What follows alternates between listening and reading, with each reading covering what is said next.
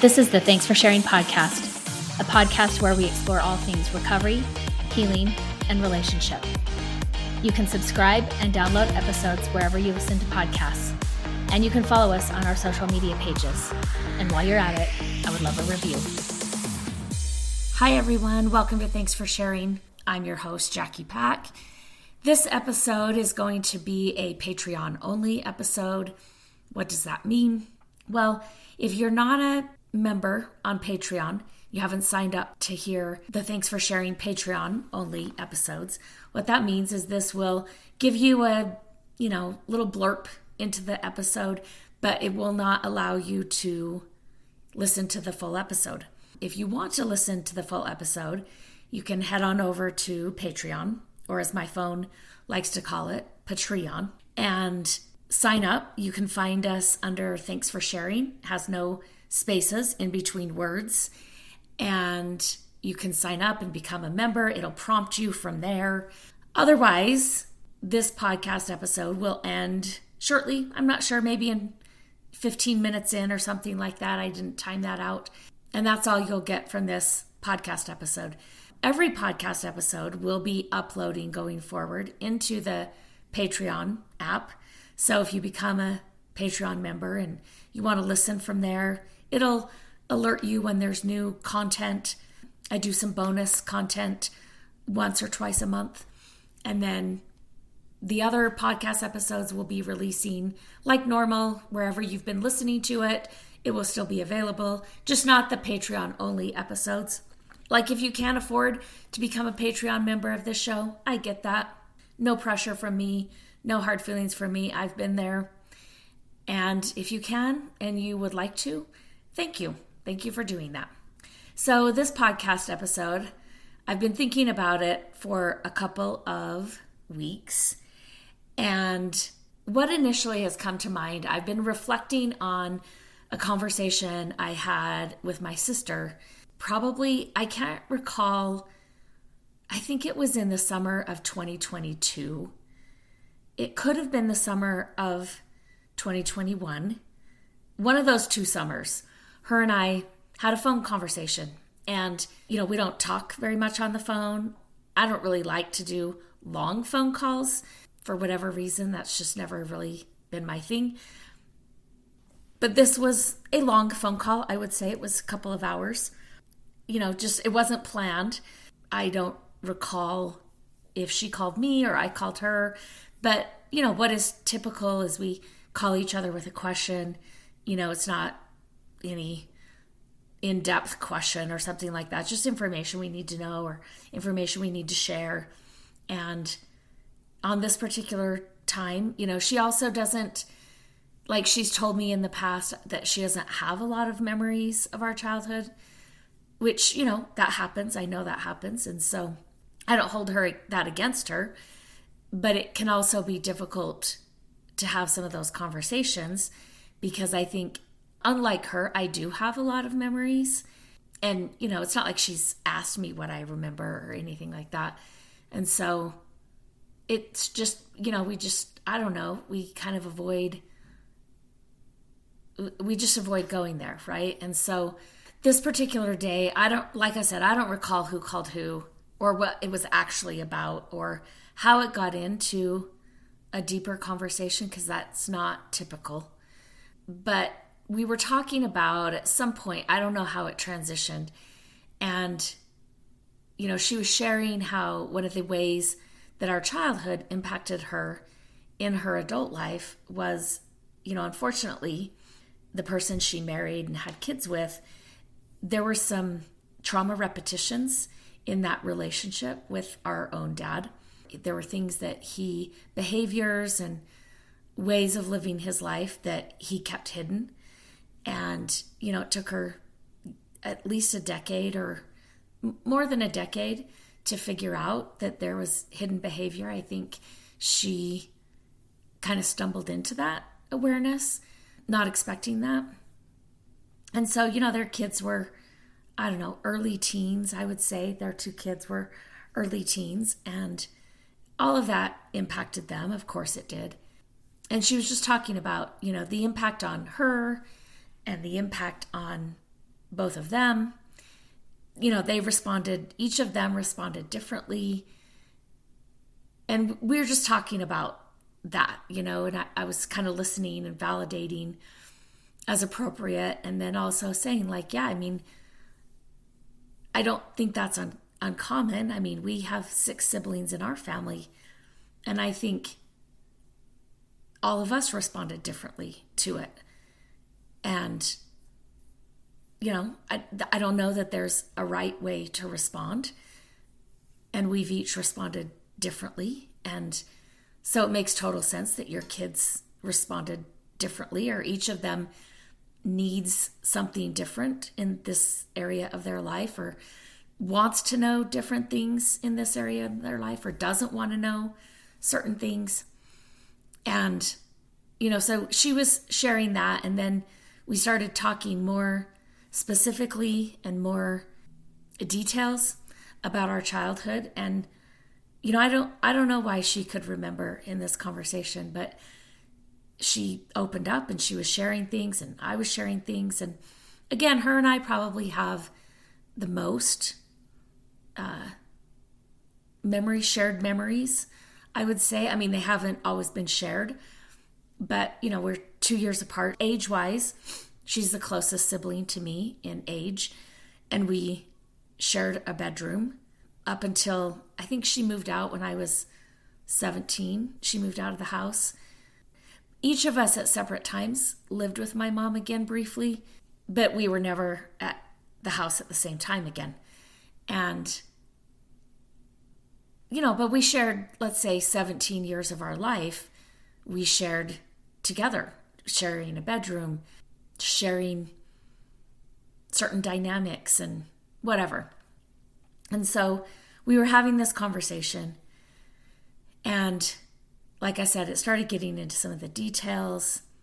And, you know, she was just sharing with me some of the work she's done in therapy I think if I remember correctly, she was sharing that at that time she was working with a therapist. I think that's correct.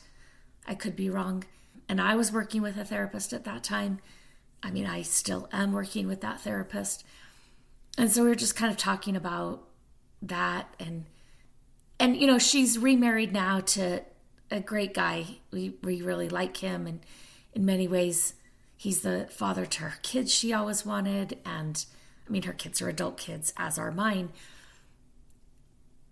But I think she was just kind of saying, I needed my life to stabilize for me to be able to do some of the work I'm doing now.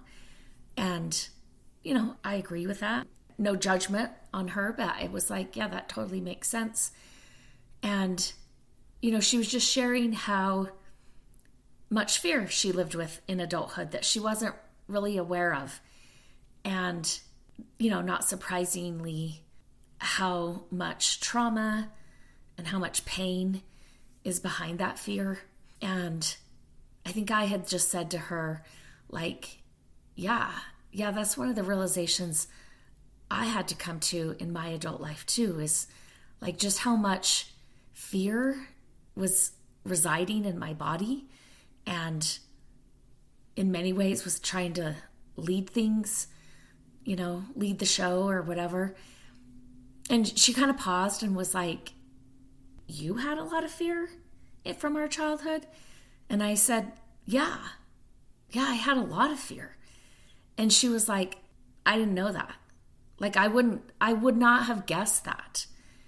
And, you know, I just said to her, like, I think we all do. Because our home life wasn't safe and our parents weren't stable. I mean, we were safest when dad wasn't there, which happened a lot. But he would always come home at some point and who knew, who knew, you know, what was going to happen? You could cross his path and something could erupt. I just didn't know. You know, I also said, I mean, it could also come from mom. I mean, mom had a lot of, I think, unprocessed and unresolved emotions about her marriage. Um, she, she wasn't happy. This wasn't the marriage she wanted. She didn't feel safe in her marriage. But I think a lot of times that ended up coming at us. Because, of course, it did. Like, it was never good if her anger went to dad. He was stronger, he would cross more lines than she would. And so, in that way, I think we were safer targets for her anger than he was. And unfortunately, again, these are maybe unknown emotions she was having or definitely unresolved, which I think some of those, you know, unresolved emotions, that unresolved trauma, I think I've said this before, I see it kind of like this energy that lives in us and it just is it's not organized energy. It kind of just bounces around unrestrained it's not anchored to time and place and when it comes out it's intense it's immersive it can feel all consuming and you know so i was like i mean it could come from mom it could come from dad it could come from witnessing that happen between the two of them, or sometimes it might come from dad to one of the kids, from mom to one of the kids. You know, just none of us would grow up in that situation and feel safe. That just wasn't, it just wasn't, I think, true for any of us. And so I said, yeah, I, I think all of us are living, you know, with some degree of fear that's unresolved from our childhood. And and it's waiting for us to do some work around that. But I think we have to first come to that awareness that that's there and waiting for us to address and to feel and to work with. And again, I think she was surprised and she just said like, "Well, did you know that I had a lot of fear?" And again, not something I would typically say in a conversation with her, but it felt safe to say it and I just said, "Yeah, I think I I think I knew that. I think I knew that even as a kid that you felt a lot of fear." And I said, "And of course, you know, that's not going to make me feel safe. You're my older sibling and you have a lot of fear and so I have a lot of fear." And she was like, like in my memories of our childhood, you you're kind of fearless. Like, I don't, like, it's just shocking to me to hear that you had so much fear because that's not a, that's not something I would have even guessed at or been aware of. But she's like, I mean, I hear what you're saying that, like, of course you did. Like, that, it makes sense to me that, like, all of us did because it wasn't safe. But she's like, I'm just going to have to reconcile that like I'm not saying it's not true. I just have to reconcile that because that's new information to me that you were so afraid. She was like, when you realized it, were you was it new information for you? And I said, no, I don't I don't think so. Like I think I always knew I lived with a certain amount of fear. I didn't know how pervasive it was until I faced it and started working through it but it wasn't surprising to me how pervasive it was. And it, I could tell it was new information for her, kind of shocking. And I said, I mean, I think also fear can look a lot of different ways. Like, I don't know that I openly express that. I think there's reasons for that. You know, I, even if I felt it at the time, I don't know that I would have told her or my mom that I had a lot of fear. And I was sharing with her, I think I've said this before, one of my daughters, a lot of people will say she's a mini me. I'm sure she doesn't like that. You know, she doesn't like being told that she's so much like this 30, 40, 50 year old woman. I mean, she's like, if somebody says it, she's just like, oh yeah, people tell me that all the time. I don't think she hates hearing it, right? But even when she was little, people who knew me when I was little would kind of observe her and be like, oh my gosh, her mannerisms, and just like I feel like I'm looking at you. And you know, I would sometimes joke and be like, "Yeah, I don't I don't see that." And I didn't. I didn't see that. And I'd joke and be like, I mean, I was a child of the 70s and then the 80s and you know, she certainly never had the 80s perm and big hair that I did. And so I joke like that's why I didn't see it. I remember being in therapy one time and, you know, facing this unresolved fear and trauma talking about it. And, and I think my therapist asked me something like, What do you think would be different if you hadn't grown up with this much fear? And fear just wasn't such a constant companion. And, you know, I'm kind of like, I, I don't know. I have no idea. And then I said, Oh, wait a minute. I think I do. I think I do have a template for that. I think it would be my daughter.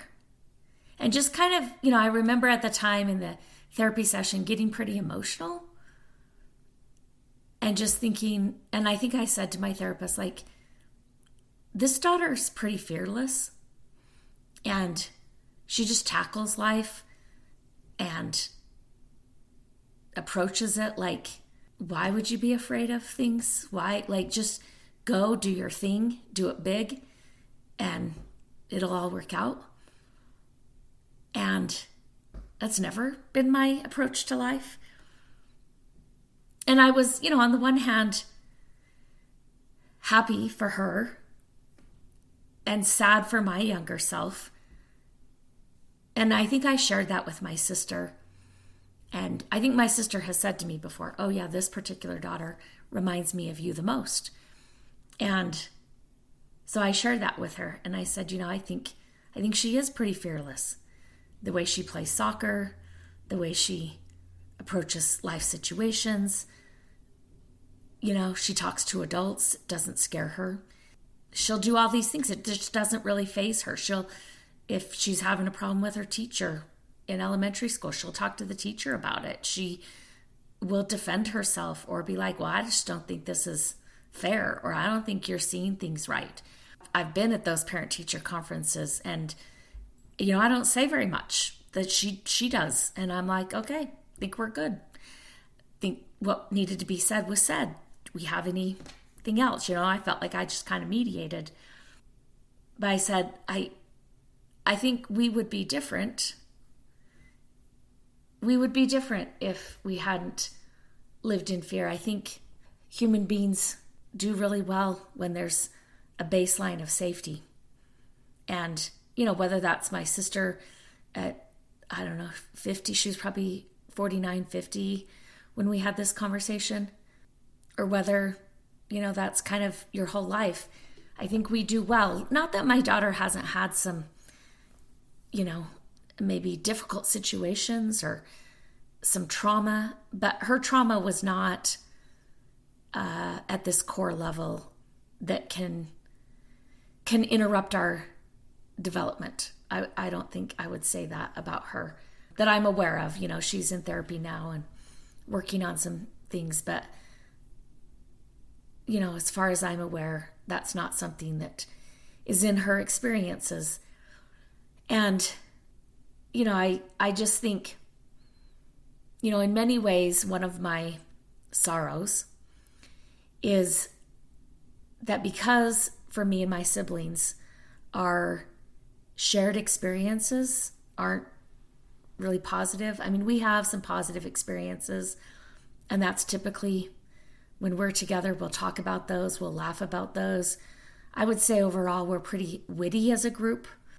We can use humor well and we're witty in that way. And, you know, I mean, we're pretty funny. But I feel like there's a line that we don't step over.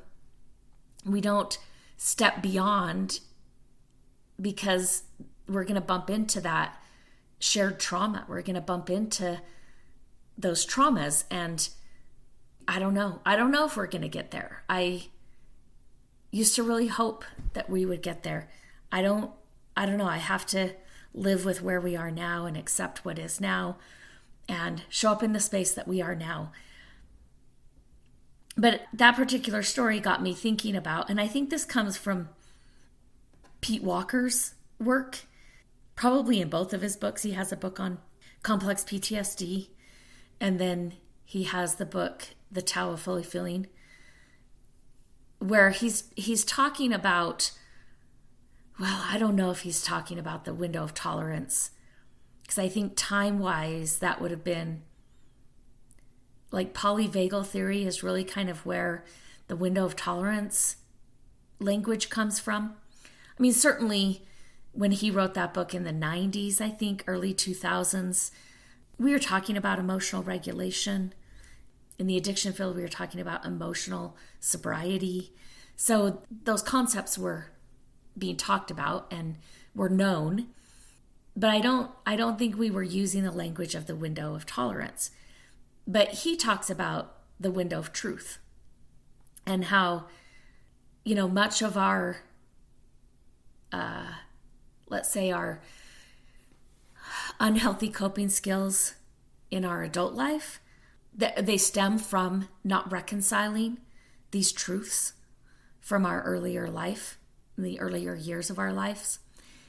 And and so I, I think i heard his language in that. And then put it with more current language of the window of tolerance and i've probably said this on this podcast before when we face those truths and we work through those truths. And often it's helpful to have somebody work through it with us because it's just nice to have a fair witness. It's nice to not feel alone when we're working through these painful trauma experiences. So when we start to allow ourselves to know what is true, not surprising, our window of tolerance can start to expand. We'll actually become more emotionally regulated. We can become more centered. I think this is where we have more of a fair witness or an inner observer who is accurate and who who can help us. So I want to talk a little bit more about that in this podcast episode today and how truth and pain are not the enemy. And again, if you're not a Patreon member, this episode will end. And you can head over to the Patreon app, find us at Thanks for Sharing, no spaces between words, become a member. Or this is where it will end. And I'll see you next week. The legal stuff. This podcast is solely for the purpose of information and education and does not constitute therapy, nor should it replace competent professional help. Prayer of the Perfectionist. Nobody has time for perfection. We are pursuing progress. Help me to remember the only step I need to focus on is the next right step for me. Help me to remember that life is a journey. Help me be able to separate all that I am learning from all that I have to do. Help me to remember that I am not alone. I can ask for help. Help me to strive for frequent awakenings, not mastering. I am enough. Amen.